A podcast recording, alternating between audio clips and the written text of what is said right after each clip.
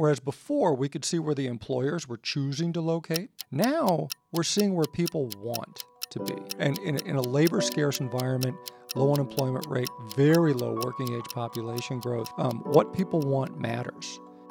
You are listening to the AFIRE podcast real estate, technology, cross border investing, and the opportunities of a changing world. Let's start a conversation now.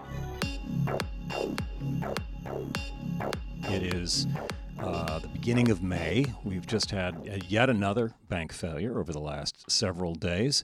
Um, the interest rates, uh, a lot of prognosticators seem to suggest that uh, it will continue to go up, that we may have another meeting of the Fed in the next week or so. So it looks bleak. At the same time, uh, we continue to have discussions with everyone around um, the overbuilt environment in office and question about what office is going forward. So there's a lot of work that we're having to go through as an industry and a lot of challenges. But I'd wager that I didn't list all of the storms by saying that. There's another storm that's a lot bigger, uh, much larger wave of impact on us that is influencing every part of the built environment, and that is demographics. And whenever I'm trying to figure out what's going on with demographics, there's really one person that I call, um, and that's Hans Nordby. He's currently the head of analytics and research at Lionstone Investments.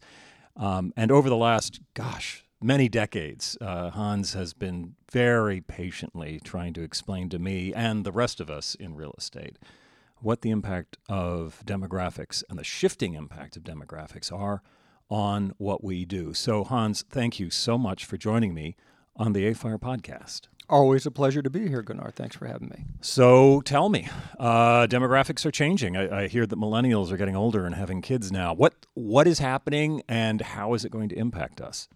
Well, Gunnar, you really nailed it there. The millennials are getting older, and the worst kept secret in commercial real estate is millennials matter. Well, it's still true. And over the course of the 2020s, the millennials will average 36 years of age. And, you know, Gunnar, as an economist, that is the safest forecast I can make. It is baked in. Right. And, and as a result of that, we can tell a lot of other things. You know, what do you do when you're 36 years old? Well, you are more likely to form a family. You are more likely to have children. You are in your peak earning and spending curve years that really picks up after the age of about 30, 32. And you're more likely to change your domicile between cities, within a city, in order to change all of these things. Your real estate needs, as a result, are drastically different. Your consumption patterns are dras- drastically different, and all of these things impact, you know, our performance and expectations as real estate inv- investors. So we're not talking about a continuation of what we described as millennial housing demand 10, 15 years ago, where maybe it was about hip, small spaces in hyper urban locations. It, it, seems now that we've transitioned into another phase. That's exactly right, Gunnar.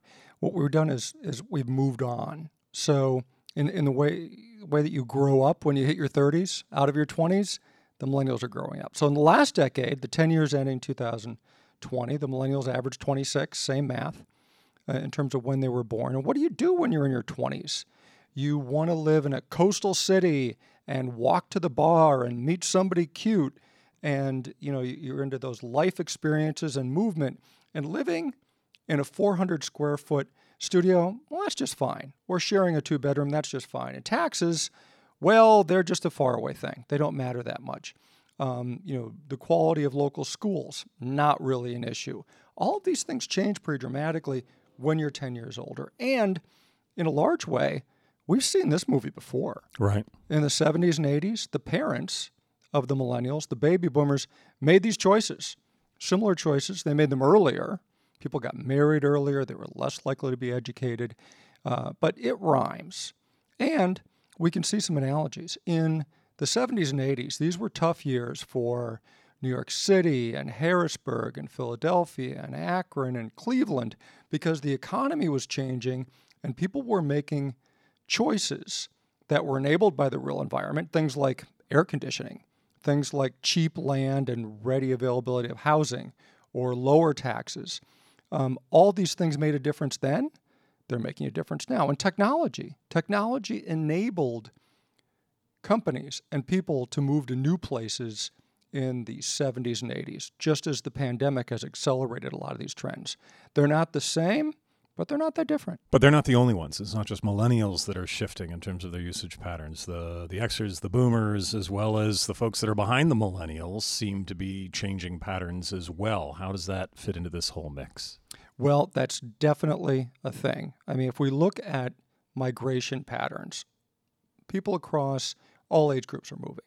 So we mentioned the millennials, but also um, the baby boomers and those Gen Xers. There's about five of them, you and me included, Gunnar, but not, Right. not many people in that demographic. So um, they're moving. And, and let's talk about where they're moving. So at Lionstone, we think of the area benefiting from migration geographically as the hockey stick cities. So that's Seattle in the upper left hand corner of the country. Right. Denver, Salt Lake City, down into Texas, over into the Carolinas and Georgia and Tennessee and Florida. That's the hockey stick, and that's that's the cities, the urban environments, the metropolitan areas that are getting the benefits of migration. So let me let me put some digital meat on those bones. If we look at those markets over the course of say the 2022 to 27 time period, although different forecast periods aren't that different in the 2020s, those hockey stick cities that we're tracking, those should pick up working age population growth of about 1.6% per year. It doesn't sound like much, but actually, in demographic terms, that is like third world growth priced in US dollars and, and with American laws. That is a good deal. Now, in contrast, the US as a whole, that 20 to 64 year old age group is growing at about 20 basis points, 0.2% during that t- same time period. That is not much. That's not a lot of fuel to support absorption of multifamily space or new home construction or retail sales through built space or office absorption. In contrast, those hockey stick markets actually have very good growth. And if you look at the demographic that we've been discussing, the millennials, that 30 to 44 year old age group during that time period, well, that growth rate, according to our forecast, we do our own demographic forecasts, is about 2.2%, which is even stronger. And it sounds good, but, but actually it's better than that. Who are these people? Well, there is some organic growth in these markets. That's better than coastal cities in general. But also, it's the type of person that gets off their butt and moves for a job, for new opportunities, for a better future. That's the type of immigration that, that I believe has been benefiting this country for a long time and benefits cities that get those people. So there's a selection bias here. So while the growth rate is far above average, the actual impact is higher. And what happens between the ages of 30 and 44? We talked about some of the things, but also I want to drill down on one item income growth. If we look at income growth in that, say, the 30 to 54 year old age group, if we take that broader, if we look at that um, group, it is very impactful. Those are the years in which you get your biggest raises. Those are the years in which you're likely to spend more money on stuff. And the, beauty of stuff is, is that it gets sold oftentimes through a building. Yes, retail sales are impactful, but but look at the difference. In the 20 or 30 year old age group, that's that where does that money go on a retail context? DoorDash, student loans, video game subscriptions, bar tabs. Not a lot of that goes in a retail building. Right. Now, in contrast, Gunnar, let's look at that 35 to 54 year old group. What happens then? Well, you know, when you're 26, that couch may have come out of your parents' basement. Right. Yeah, and, and when you're when you're 50, you probably have two couches and you bought them new. That's right. Uh, It's just a different stage of life. And all that plastic junk that you buy when you have kids that just keeps rolling through, you know, all of these things benefit retail sales locally, not as much as it did 30 years ago due to the rise of internet retailing, but um, increasingly it benefits that area. And if we look at the built environment, we tie this all together, the demographics, the 30 to 54 year old age group was declining in the 10 years ending 2010. Right. Um, and uh, during that same time period was, was the beginning of the advent of the um, internet retailing boom. Internet retailing continues to grow, was accelerated by the pandemic. But interestingly, over the course of the last five years, absorption in, in retail strip centers has actually been pretty good as a percentage of inventory. There's no supply. And it's particularly good in these hockey stick cities. So it all ties together right. the demographics, the cycle of life, what happens to retail. Um, so it's, it's, um, it's definitely what we have underway in the environment, and there'll be a lot more of that in 2020s. There's another quirk I find with this with this demographic of the of the millennials that has been evolving and perhaps it's changed, but a, a, lot of prognosticators and a lot of observers have observed two two points about them that's different from their parents' generation. One, they seem to be inclined to drive less than the generations preceding them. Some of them don't even have driver's licenses or delayed getting a driver's license until they were well into their 20s or, or beyond. Uh, and secondly, because they are pairing up and having families later in life, by definition, they have and will continue to have smaller families. So you're not going to see 2.5 children, you're not going to see two children. You're more likely to see one child than perhaps in the generations preceding. How does that impact, do you think, their behavior in terms of real estate consumption? Because certainly this is the age group that is the biggest consumer of real estate, bar none, and biggest consumer of stuff. Um, and capital and attention and everything else. This is when we are the most active as economic engines, is during that time period. How is it impacted that these are people that probably drive fewer miles and probably have fewer children? Well, what you're really talking about here, Gunnar, and I agree with everything you said, is that there's a change with, of these millennials versus their parents. And there's a change in terms of the impact on the built environment, what people want. We believe, and we think the data supports, that people want a mixed use environment. You know, when you think about it, you know, what is a mixed use environment and, and, and why is that better? Well, if you look at what heaven or the best lifestyle looks like, it's the classic English village. And there are some real world comps for this here in the States. Downtown Palo Alto, Georgetown, the Bishop's Arts District in Dallas, Bronxville, West Village in New York City, South Congress in Austin. They're mixed use, but they're not high density. These are environments that have rental and for sale housing, office, daycare, incidental retail all in one place. And good public schools, we, we think increasingly that'll be important although certainly um, it was less important the last 10 years when, when the demographics were different. So, you know, these are the developments that appeal to that live, work, walk mindset, which is the millennials. They're right. less inclined, as you said, Gunnar, to own a car. They're less inclined to want to drive it long distances or commute in that car um, than their parents were, even if they have that car. So, um, again, it's not the same as the baby boomers, but the, there's a rhyme. And uh, we look at it and we see this already happening. So we look at the performance in terms of uh, footfall, in terms of occupancies or rents for mixed use districts, and we define about 20 best in class mixed use districts in, in the United States. And we see premia in uh, across the board office, retail, multifamily, faster lease up, higher occupancy rates. So people are voting with their feet, and people want a mixed use environment. Uh, heaven isn't 50 stories tall and made of concrete. It feels a lot greener than that. It's a lot friendlier. Right. That's what people want. Right. And, you know, and, and I keep coming back to that car because it's such an expense that has only become greater. And it looks like the curve is continuing to go up in terms of expense.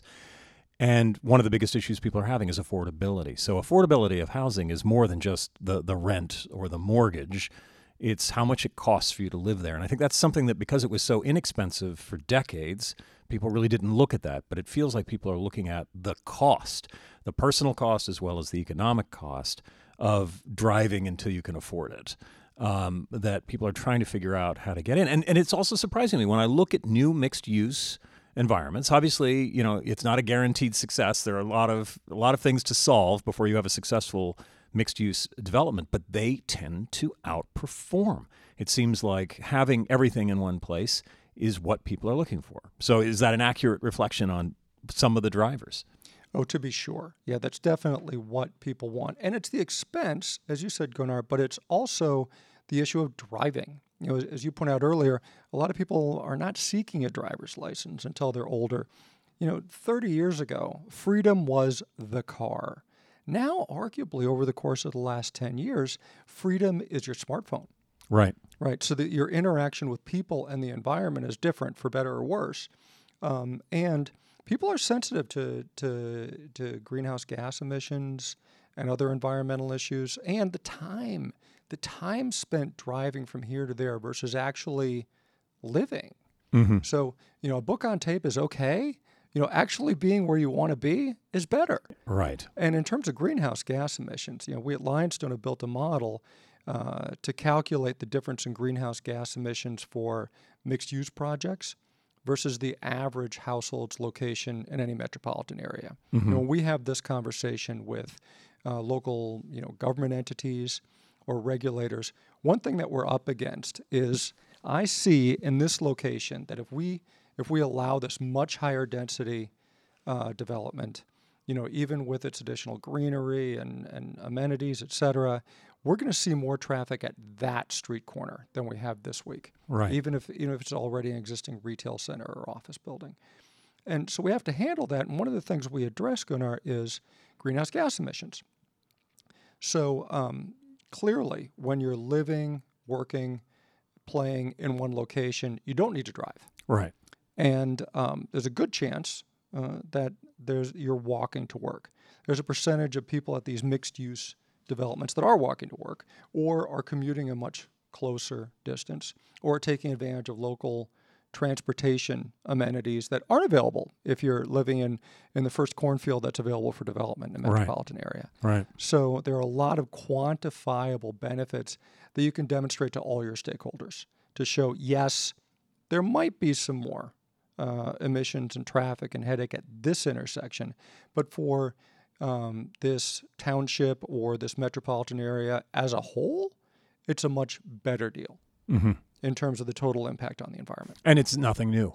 I mean, this is to your point. It's the English village of of, of yore. It's it, this is how we developed until say you know I don't know the middle of the 20th century, that everything was close by, um, and it seems like we've decided that that 75 year experiment is over. It's time for us to go back uh, to something that we know perhaps works. But it's it's not easy. It seems to me. I mean, I know they outperform, and you know a lot of them and and we can go into detail on that. But I'd love to kind of look at the the execution risk, if you will. What is it?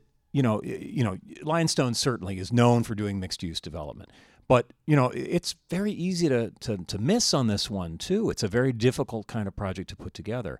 What's standing in the way? What is what is the uh, execution risk of of mixed use? Really, mixed use is scarce, especially well done mixed use, because it's not easy. It requires a wide ranging team of experts that are, that are interestingly almost never in the same company. So the industry grew up in silos with individual product specialists, programmatic equity for investors and managers, debt built specifically around property types. And historically, and up until fairly very recently, a mixed use project was a little harder and a little bit more expensive to finance because people didn't want it. Right. And and let me tell you, if you tell me what you get paid to do, I got a pretty good idea of what you do. You tell me what the fences are to finance things, I got a pretty good idea what what real estate investors won't do. Right. So so there's so many barriers to this. And as you mentioned earlier, you know, this was the way things were done for so long. What happened after World War II? We created single use districts and we developed the infrastructure for that. Developers, builders, our thinking, our financing, everything was pointed against mixed use development. It wasn't the way things were done here. So, as a percentage of the total environment, this is a very small percent of, of the total environment, despite the fact that it's really what people want. And it's not just financial or zoning barriers in the way, it's managerial and development expertise and redevelopment expertise. Right.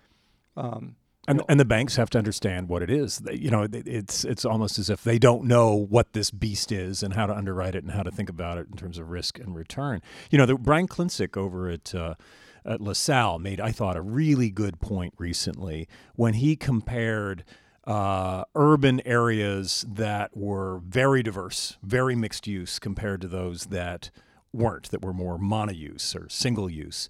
Um, in terms of their recovery from COVID, how fast the recovery was. And he looked at places, say, like the West End of London, which, you know, what what COVID? It never happened compared to Canary Wharf, which is more of a, a single use district office which is still dead. And we see the same thing repeated in the United States when you think about downtowns like Washington, D.C. or Chicago that are mostly single use compared to New York, which has had, I think, a, a better recovery. It's not 100% there, but certainly a better recovery because it's such a diverse location where everything is walkable.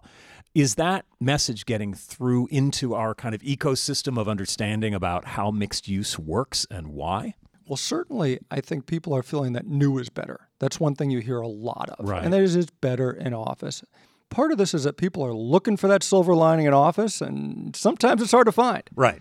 Right. And, it's definitely true. Newer is better. That's been our experience as well. But even better is mixed use. And, and we see it across the board. So, you know, I, I, I saw saw Brian's presentation on that. It was very good um, with his comparisons in London. If we take that comparison here to the States, and we look at the 20 best in class mixed use dr- districts that, that we track here, if we look at those districts year over year change in footfall through December of last year, that was up about 3% on average. And these centers generally held up pretty well, you know, like the West End of London. They didn't fall hard. These are growing faster. This is where people wants to be. Mm-hmm. If you look at the zip codes in which these best in class districts are located, that footfall is up about 50 basis points. So it's up a little. If we look at the markets in which these developments uh, are located, that total activity and footfall is down 1.5%. This is a function of uh, the post pandemic environment where quite often you don't need to go anywhere. You can stay in your bedroom, right. you can stay local. So, really, whereas before we could see where the employers were choosing to locate, places like Canary Wharf, now we're seeing where people want to be. Right. And in, in a labor scarce environment, low unemployment rate, very low working age population growth, um, what people want matters. And so for investors to go to where people want, maybe even a little more than what um, office uh, owners or the people running um, large employers want, I think that's that's the direction of the future. And it seems to to a certain extent, this may, on a go forward basis, help us understand what is actual placemaking. So that's a term that's thrown around rather haphazardly to a certain extent to describe, oh, we've programmed some things to happen on the street. But placemaking really is about uh, building that that that urban community, that mixed use community uh, that people need there, but not easy to do, and, and certainly risky to pull off in some ways. Well, well, that's exactly right. So let's let's delve into that a little bit more. In creating that environment, which is difficult, we believe a team approach is key. So you need to pull in disparate talent, which is very uncommon. Very few firms do it. And there's a saying: the best specialist attorney in every field probably works at a law firm, not as in-house corporate counsel. You have to go outside to get the best in class. So, one of the ways that we look at this is ground plane activation. So, the bottom 30 feet of a site and 30 feet out from the buildings. Or, I want to be inclusive, we are on the AFIRE podcast, the bottom 9.1 meters, right? This, this is where people live. Right. And so, this is a good example of the team approach. So, so usually we work with a combination of retail and food and beverage consultants to work with the best urban architects to create both the look and feel of the place and something that will bring in the best local restaurateurs, the best specialist operations. Um, there is a place for national chains in these best in class districts, yes, but the best in class mixed use projects that we've found that, that really have the best rents and the best um, be, best take up, they have the best local chefs and operators. Right. Right. And likewise, they have the best local market fitness operators, yoga or whatever it is. So bringing in one of the top restaurateurs in town. This isn't signing Smith and Wollensky. Now, there's nothing against Smith and Wollensky. I love cream spinach, but but you know, dealing with the top restaurateur is like working with an artist. It's a lot of work and it requires something that's non-formulaic, and that non-formulaic goes for the people who are walking, you know, the streetscapes, you know, the, green areas, et cetera. Here, so you may have Starbucks in your development, but if it's mostly national chains, it's probably not one of these best in class developments. Um, that's not being snide, it's being realistic about what it right. takes to get the economics to work and to create the rents and the, the, the take up that's involved. that's what people are looking for. They're looking for something that's non-formulaic, that maybe is a little bit more human scaled, local right. scaled, and you hear the term genuine or genuine mm-hmm. qualities kind of thrown about as being a priority as people are thinking about locality. If it looks the same as every other place everywhere else, that perhaps that's less attractive. Well, that's exactly right. So if we look at what makes great mixed use developments, there's usually either a natural amenity, you know, it could be a park, it could be a beach, it could be uh, a fantastic view, or a man made amenity, which is substantial, mm-hmm. not incidental. Um, and you need to take advantage of that in a way that is non formulaic, that, that makes people feel comfortable, it makes people want to walk the site, and it ties into adjoining areas. So, quite oftentimes, you know, and this is quite common in the industry, certainly we do it, we're trying to tie into the local neighborhood in a way that reaches out, that doesn't yeah. shut out. Right. that, and that makes it feel much more organic. Well, it, it also seems to me that we, we also often are in amenity wars, and I'm sure we're going to go through a whole new cycle of amenity wars as we as we recover from the issues that we have today, and we throw everything up at the wall and we see what sticks, and some of it is worth spending money on, some of it isn't. I, I keep wondering about dog washes in apartment buildings if that's really getting a return, but it, it might be. I, certainly, a lot of people have dogs, but I wonder if the greatest amenity in a mixed use project is other people. We're in an environment where one of our biggest health care issues right now is loneliness and mental health. It's almost as if people want to be able to see people on the street.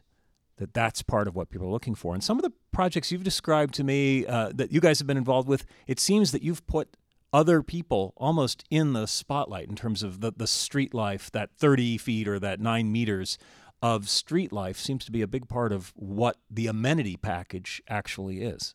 That's true. And I think that's true across the board for the best in class um, mixed use environments. And it's so different than the 70s and 80s, where the gold standard was I got in a car, I drove to a building, I parked in the parking garage, I went upstairs, and I left. Interestingly, if we look at the buildings which are most difficult to repurpose in the environment or which have the poorest demand or occupancy rates today, they're from the 80s. Right. Which, which are sort, sort of the quintessential uh, story. They're deep, they are single use, they're tall, they're not friendly, they're not human. When we think of uh, the office part of mixed use development, we define that as we want to be human scale. Right. Which, which we define as 20 stories or less, less than 20 years old, because a lot of the product that's older just you know isn't to standards. And importantly, for many tenants today, if you take you know the managing partner of PwC, if she's looking at a lease, she has to sign something that's fully ESG aware. Right. You know, it doesn't almost matter what the lease rate is if it isn't, because she can't do a lease there. So, to be a successful environment and to command the best tenants, uh, almost by definition, that building's less than 20 years old. And as we go into this tougher economic environment where tougher underwriting um, and continued pressure on the office market, there is sadly an ocean of buildings which are probably unleasable as office buildings. Mm-hmm. So, um, so that's that's definitely true. If we look at that, 20 stories or less, 20 years old or less, LEED certified, fully compliant, probably fit well, which is another you know live, work, walk uh, maxim and in a mixed use environment, and preferably in a city that has good in migration.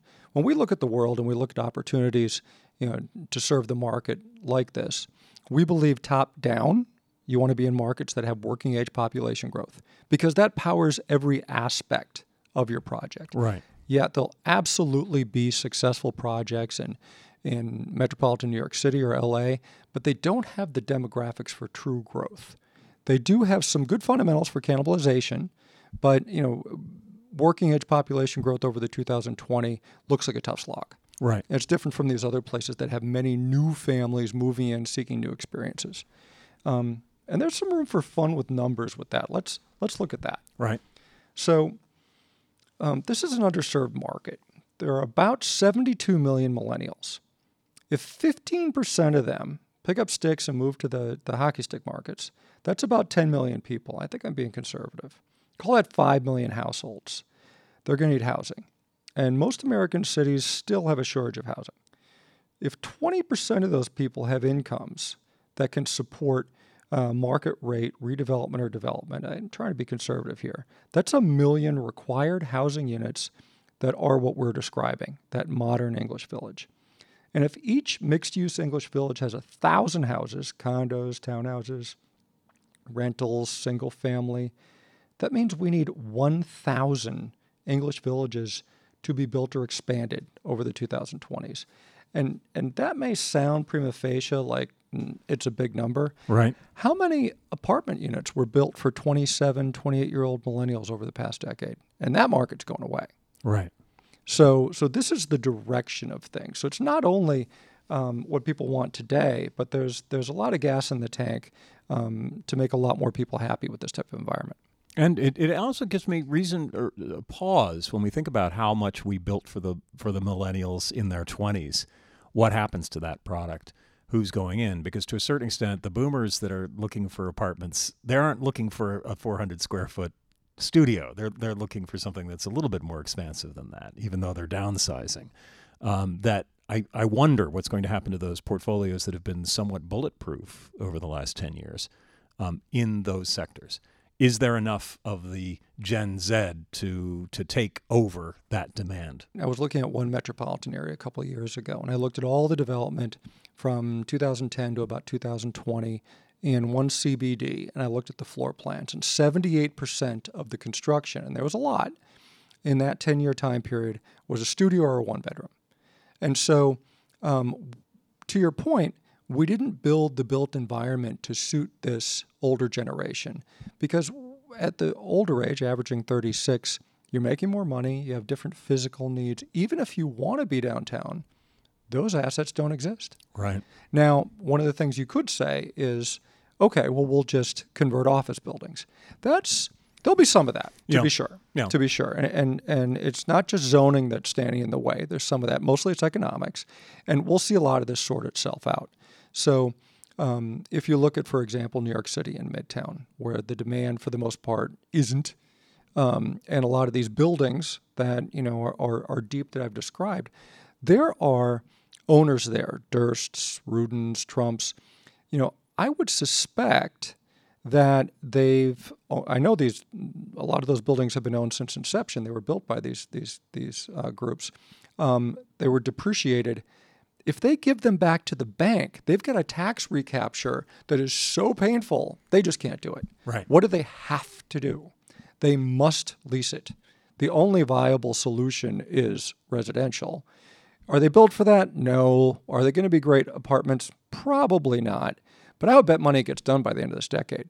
You know, probably without any support from the New York, city of New York. Right. So that's going to be a vast new supply of urban housing um, that's going to change the face. It's probably going to be oriented towards um, that younger Gen Z, you know, crowd because it'll be cheap Yeah. and it'll pro- probably drive an urban renaissance by 2030, 2032. And we have a tendency to think that in order for housing to be viable, it has to be great.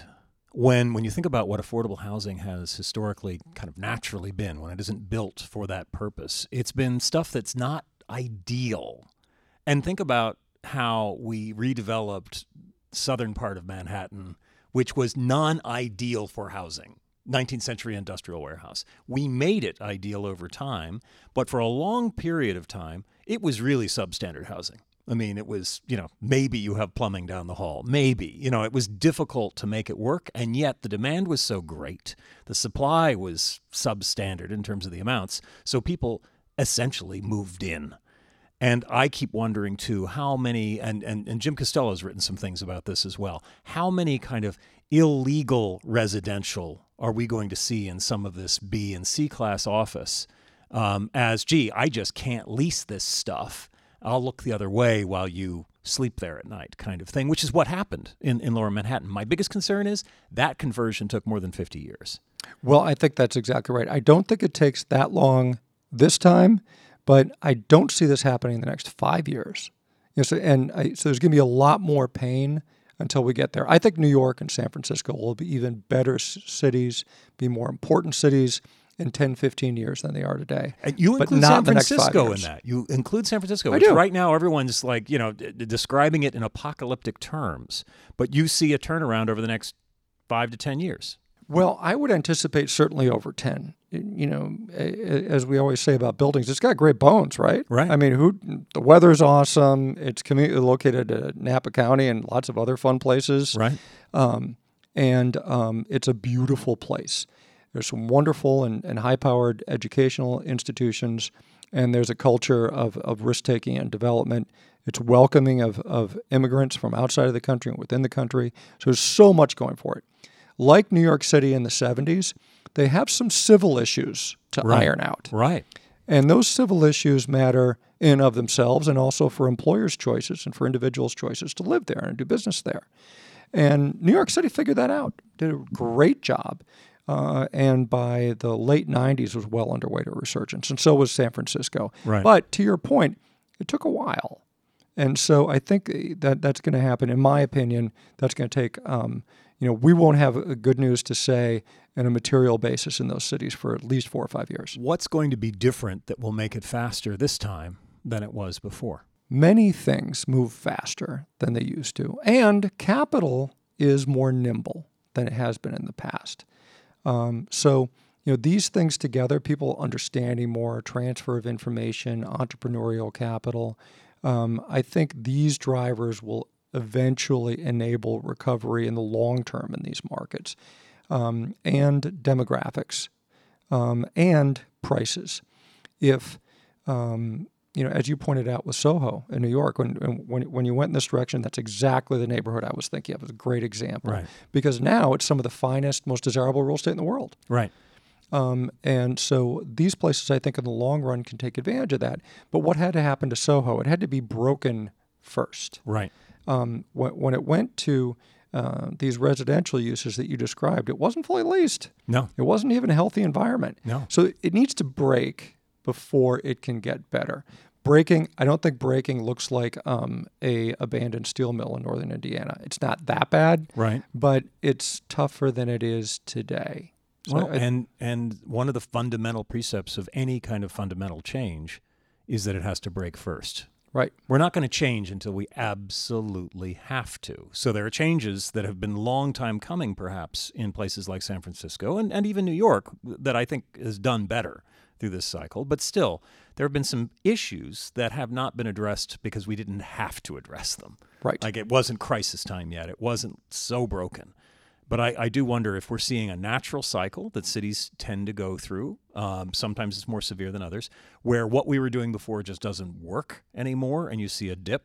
And at that point, then it becomes more affordable for people to take new risks and to do things in a different way than they did before.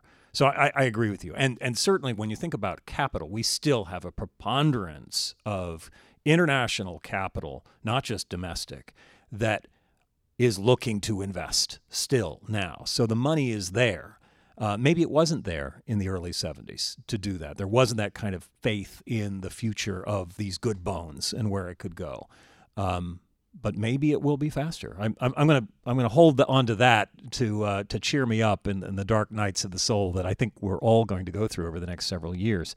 Well, we could probably talk uh, for a long time, and, and, we probably will, but maybe we'll do it over a, a cup of coffee uh, uh next door. In the meantime, I'm going to have to bring this episode to a close, so I, I want to thank you. We've been speaking with Hans Nordby, who's the head of analytics and research at Lionstone Investments. Thank you for joining me on the AFIRE podcast. Thank you for having me, Gunnar. You have been listening to the AFIRE podcast. Remember to subscribe on your favorite podcast subscription service, such as Apple, Spotify, Google, Stitchers, and others. AFIRE is not engaged in providing tax, accounting, or legal advice. No content in this podcast is to be construed as a recommendation to buy or sell any asset. Some information included has been obtained from third party sources considered to be reliable though AFIRE is not responsible for guaranteeing the accuracy of third party information. The opinions expressed are those of its respective contributors and sources, and do not necessarily reflect those of AFIRE.